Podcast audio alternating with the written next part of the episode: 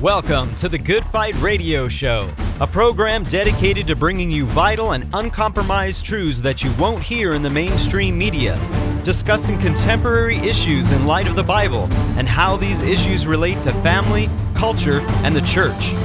The heart of this show is to glorify Jesus Christ and expose the works of darkness as he is commanded in Ephesians 5:11. Now here's your host, Good Fight Ministries own Chad Davidson. Thank you so much for joining us on this special edition of the Good Fight Radio Show. On today's episode, we are going to be talking with none other than the founder of Answers in Genesis, Ken Ham. Welcome to the Good Fight Radio Show. Hey, thanks, Chad. Great to be with you. Well, I am excited to talk about a lot of subjects. I know you got a new book out. We're going to talk about that. But the first thing is first, I really want to talk about the Creation Museum as well as the Ark Encounter. You guys have, I mean, this is out in Kentucky. You guys are doing some awesome work out there, showing people a biblical basis for understanding creation. And I'd love to just kind of get an idea about what would I encounter at not only the Creation Museum, but actually at the Ark Encounter as well. Well, Chad, the Ark Encounter and the Creation Museum actually have become the two leading Christian themed attractions in the world. And people often ask, why do we have them in Kentucky? Why build in Kentucky? Well, we're within a one day drive of two thirds of America's population. So it's a tremendous place to be, uh, demographically speaking, when you look at the population. And people come from all across the United States. In fact, 92% of those who visit, over 92%, are outside the state of Kentucky. So people come from all over the US. And of course, when the borders are open, they come from all over uh, the world as well. And when you come to the Creation Museum, the Creation Museum was the first attraction. And actually, it's my favorite, even though the Ark is a life size Noah's Ark built of timber, a true timber frame structure, biggest timber frame structure in the world. And it is stunning. It's iconic. But the Creation Museum is sort of my favorite place because it was our first attraction and it's got a much more in depth message of the Bible. But it's like walking through the whole Bible. Now we have a planetarium with a laser projection system and a 4D theater where you put on infrared glasses and it's better 3D than you'll see uh, in the movies. And then we have all these exhibits, and we have a lot of exhibits teaching you about the Bible, for instance, and the history of the Bible and where it came from and why the particular books in the Bible, and really gets you ready for our walk through the Bible from Genesis to Revelation. When we walk you all the way through the Bible, it's great for kids, for mums and dads, for everybody. And then we have an insectarium and we have a two story dinosaur exhibit. We just opened an exhibit on Israel. And we also have a pro life exhibit, fearfully wonderfully made, that is, I think, the most powerful in the world. And we're going to triple that in size next year. The gardens are absolutely beautiful. And in fact, even while I'm speaking, you'll probably see some people occasionally walking past who are here at the Creation Museum, because that's where I'm actually doing this interview from uh, right now. And you're looking out over just part of the gardens. We have rainforest area and we have a petting zoo and zip lines. It's an incredible place. Then when you go to the Ark, which is 45 minutes from here, the Ark, we have a 2,500 seat uh, auditorium conference center and workshop rooms and a science lab and we have a virtual reality experience. You have a virtual reality ride. We have zip lines there too. But of course, the feature uh, is the ark itself, which is one and a half times the length of a football field, half the width of a football field, stands seven stories high in the midsection, 10 stories at the bow, made of 3.3 million board feet of timber and over 120 stunning exhibits inside that answer all sorts of questions in regard to the pre flood world and how Noah could get the animals on the ark and how they could look after them. And we present the gospel there clearly too, as we do. Uh, at the Creation Museum, we have a couple of theaters, and one of those theaters, we have a video of Ray Comfort preaching. Uh, and so the, the Ark is just a, a, stunning place. And then behind the Ark, we also have a zoo, and you can walk through with kangaroos, and we have lemurs and binturong and porcupines and llamas and alpacas and camels and zebra, and uh, we have uh, crested cranes and aoudads and all sorts of creatures there. And we teach about animal kind. So these two attractions are absolutely phenomenal. At the Ark, we also have one of the biggest restaurants in America. It'll seat 2,300 people actually as a restaurant. And so we have beautiful gardens there too. So there we have it the two leading Christian themes attractions in the world that have made Northern Kentucky the biggest faith based tourist destination in America. Wow, that is absolutely incredible. And I and I have to ask, I totally understand immediately, you know, why you want to have a creation museum. That is so amazing. And I think one of the best videos online might be you walking Bill Nye through it and going through. I think that is such a wonderful video. But I, I gotta ask you, what was what what put it you gave you the impetus, I guess, to be like, you know what, I want to make an ark. I want to go to the biblical standard, look at it, read it, and say, I, I want to make this thing and bring it out and put it on dry land in Kentucky? Well, you know, the, the Creation Museum was our first burden, my first burden, because at school, when I was a teacher, and I became a science teacher in 1975 in Australia, uh, I saw that the students thought you couldn't believe the Bible because of what they taught in their books about evolution. And I would take them to uh, museums, but they're always from an evolutionist secular perspective. And I saw the difference in them when I answered their questions and showed them that real science actually confirmed the Bible's history. So I always had this burden to build a creation museum.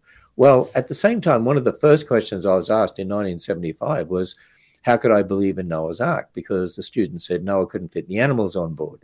And you know, that's one of the questions that I've been asked many, many times around the world. And the atheists, of course, throw that up at Christians a lot. And you'll see it on their websites as well. Oh, Noah's Ark couldn't be true. He couldn't fit all the animals on board that he needed. Bill Nye threw that up to me when I debated him in 2014 at the Creation Museum. He said, Oh, Noah couldn't fit all the millions of species on board well, it wasn't species, it's kinds, and kinds are different to species. Kinds are more at the family level classification. And it wasn't all the animals, it was only the land animal kinds. But over the years, I've seen how important it is to answer those questions. And Noah's Ark and Noah's flood were very, very important events in history because the flood is responsible for most of your fossils. And yet, generations of people told the fossils are the result of millions of years of evolutionary processes. So it's important for people to understand no, most of the fossil record is the graveyard of the flood. And also, Noah's Ark is a picture of Jesus. As Noah and his family went through one door to be saved, we need to go through one door, and that door is the Lord Jesus. And so, over the years, you know, at camps where we would have special teaching camps, we would use helium balloons to try to show the size of Noah's Ark and you know, while we were building the Creation Museum, we said, you know, what are we going to do next? And we recognize that Noah's Ark is well known around the world. There are flood legends in cultures all over the world that have elements very similar to the Bible, uh, showing that they're actually changed versions of the original that's in the Bible.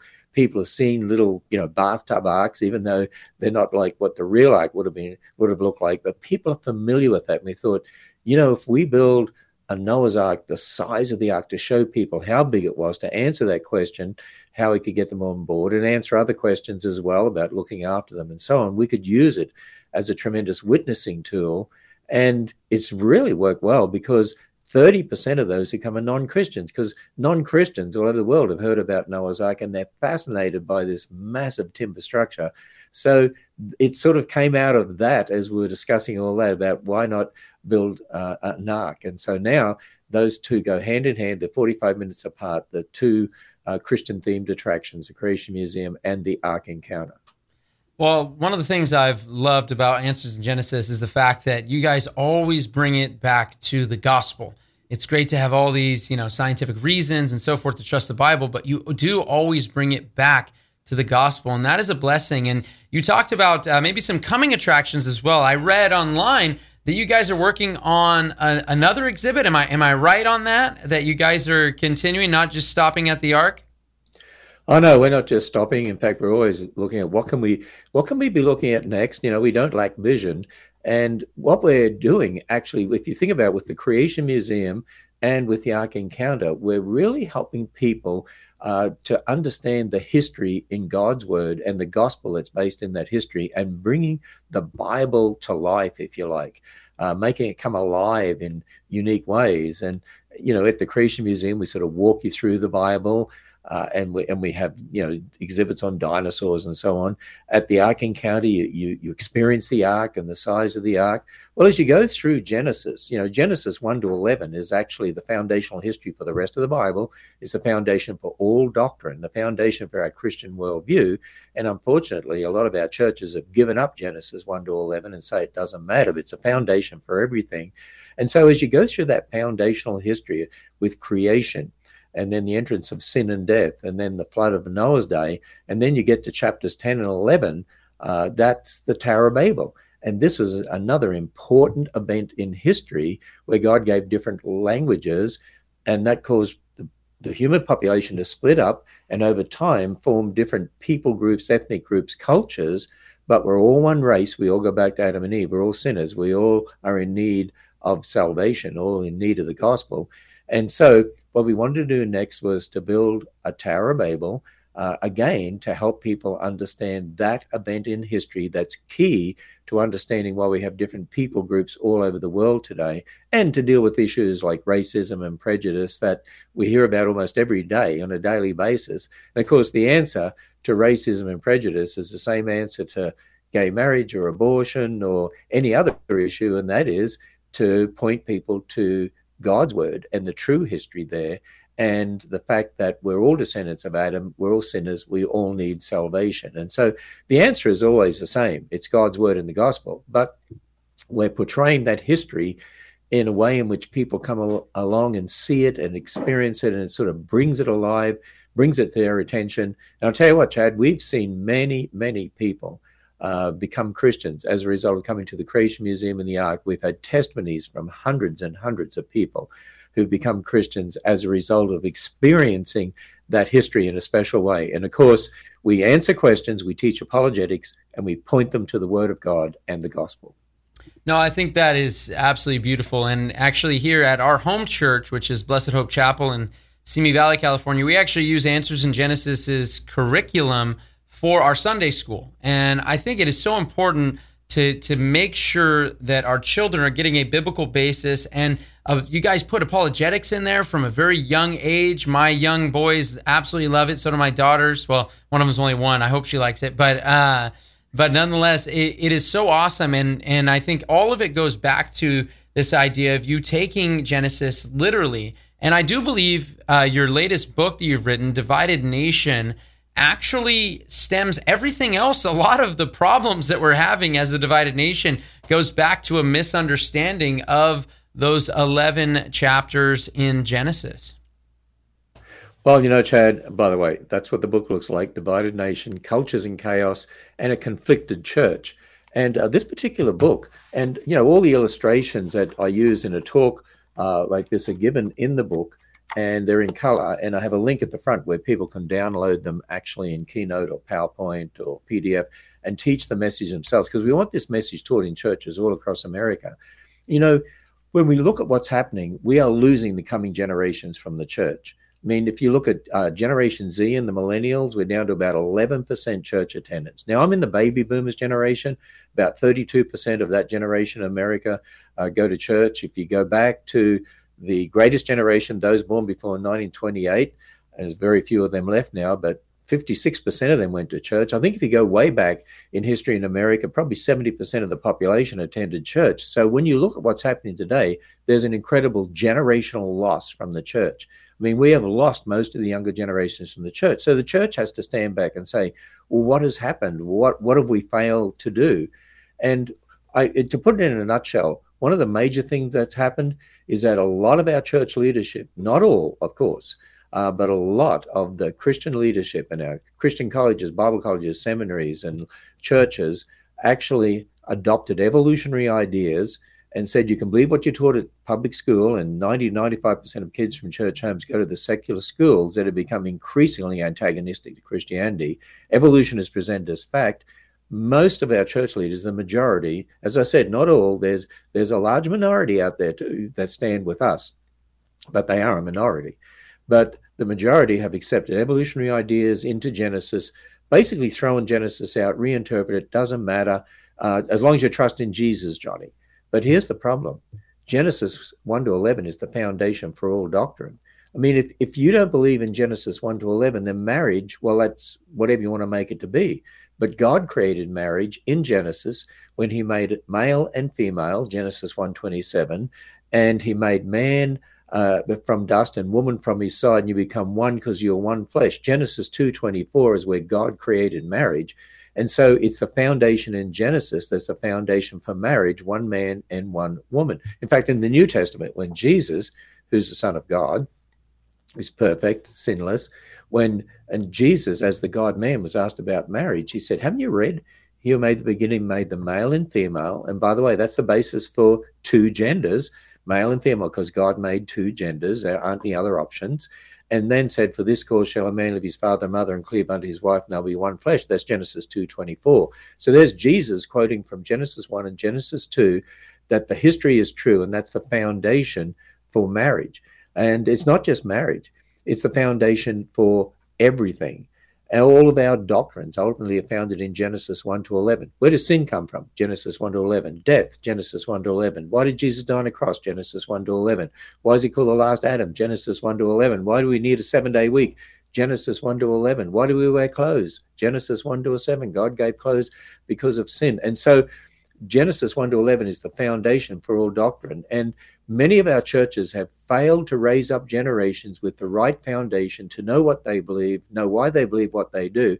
And, and another major aspect is what we've been talking about, talking about the Ark Creation Museum, is there's been a failure in many instances to teach apologetics, which means to give a logical reason to of the faith.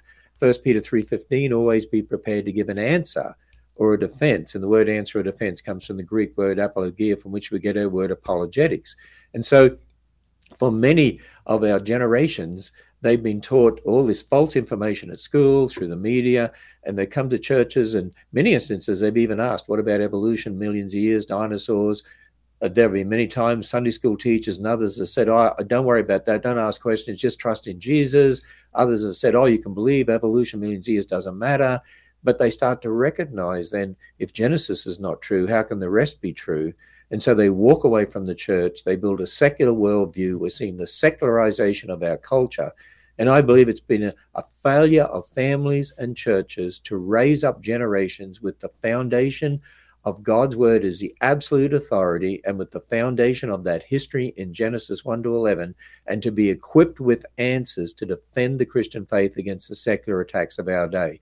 That's in a nutshell is why I wrote this book to challenge people. Here's what we failed to do in many instances. Here's what's happened. Now, here's what we need to do.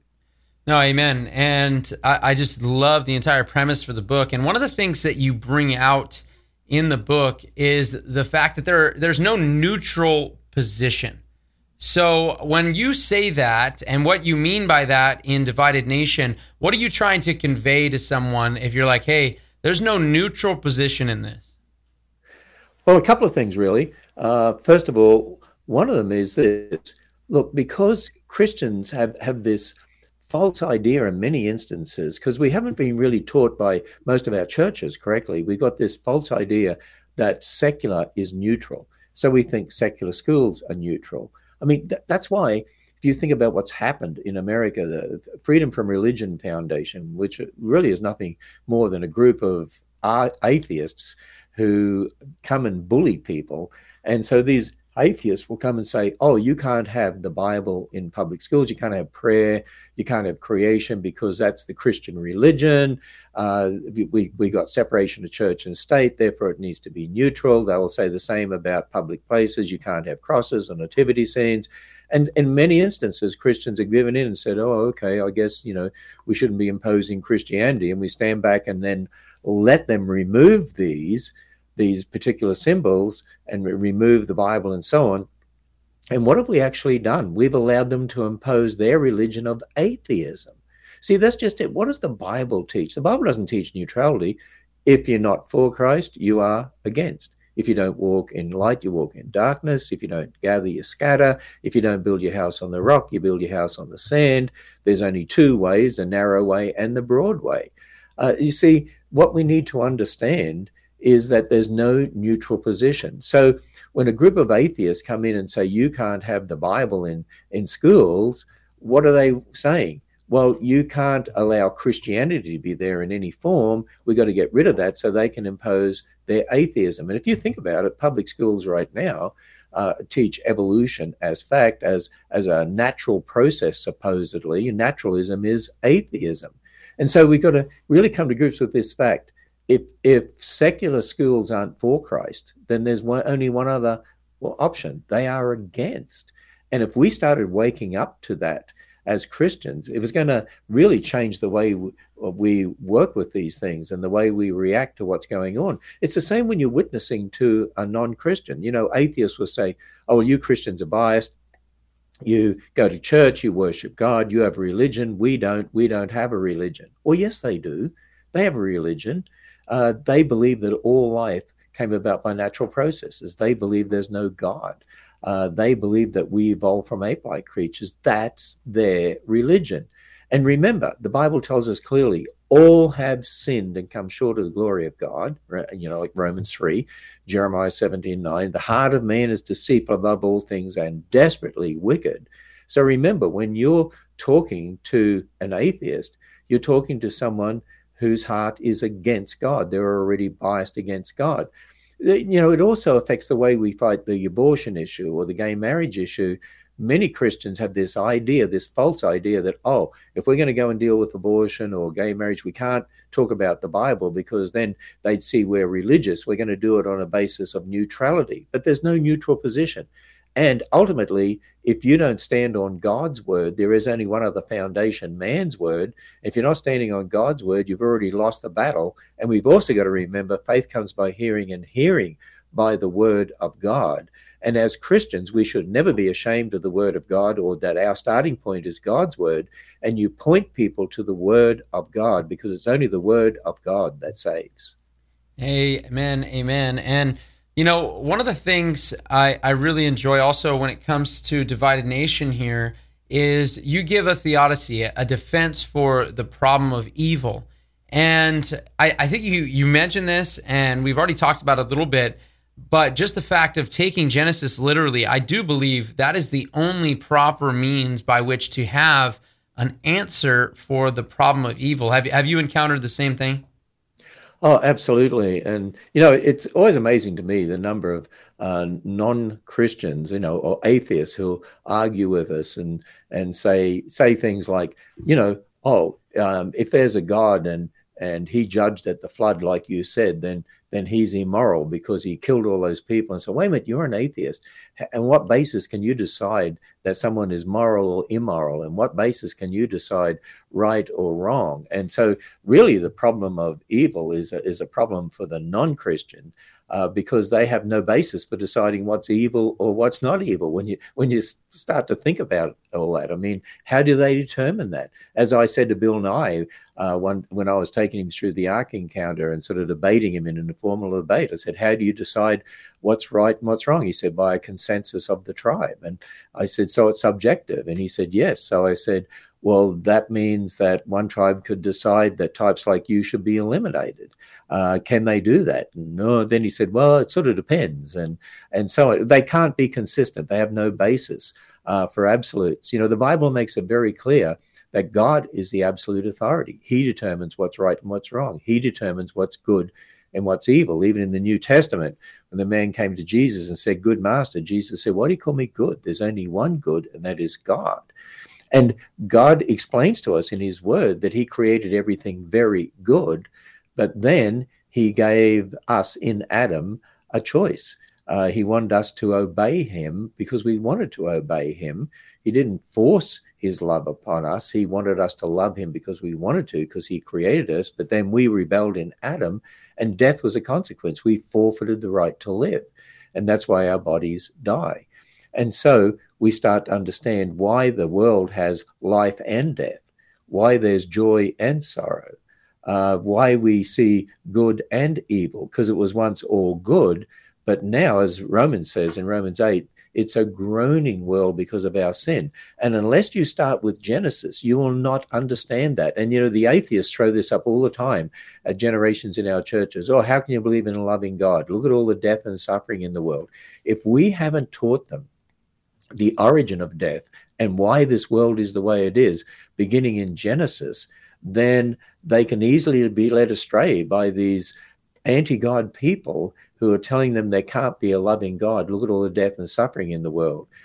For a start, how can they determine uh, what love is and who determines what love is if they don't have a basis in absolute authority? You know, it's interesting how the secularists have to borrow from the Christian worldview all the time.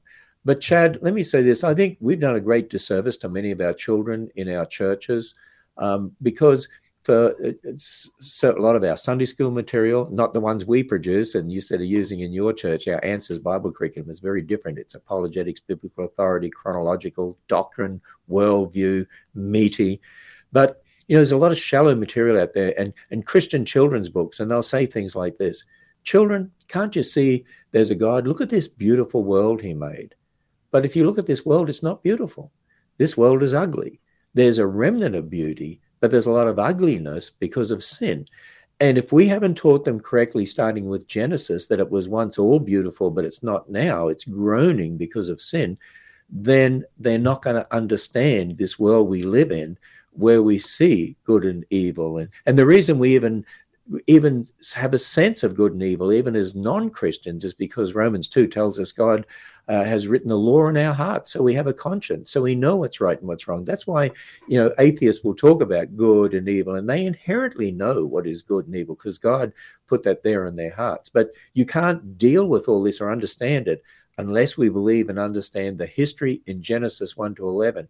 And if the church is throwing that out, which many churches have, no wonder we have people who can't deal with the issue of death and suffering. And, and it's interesting in a COVID world right now, and I'm, I'm not going to get into political, you know, battles about all that, but nonetheless, a lot of people have tried to create a fear of death. And it's interesting how people have this great fear of death, but it's Christians who don't have a fear or should not have a fear of death because we know uh, that once you die as a Christian, you're going to be with the Lord for eternity. I understand why non Christians would have a fear of death because they're going to be separated from God forever.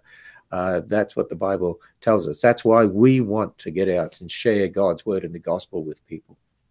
No, I love it. And I could not end on a better note than that because that is just the truth right there. And I want to encourage you guys, uh, you know, go if you get a chance, go to the Ark Museum. I know I've been a youth pastor for a number of years. We want to take our entire youth group out there as well. Go to the Ark, the Ark Encounter. Go to the Creation Museum. Also check out Divided Nation.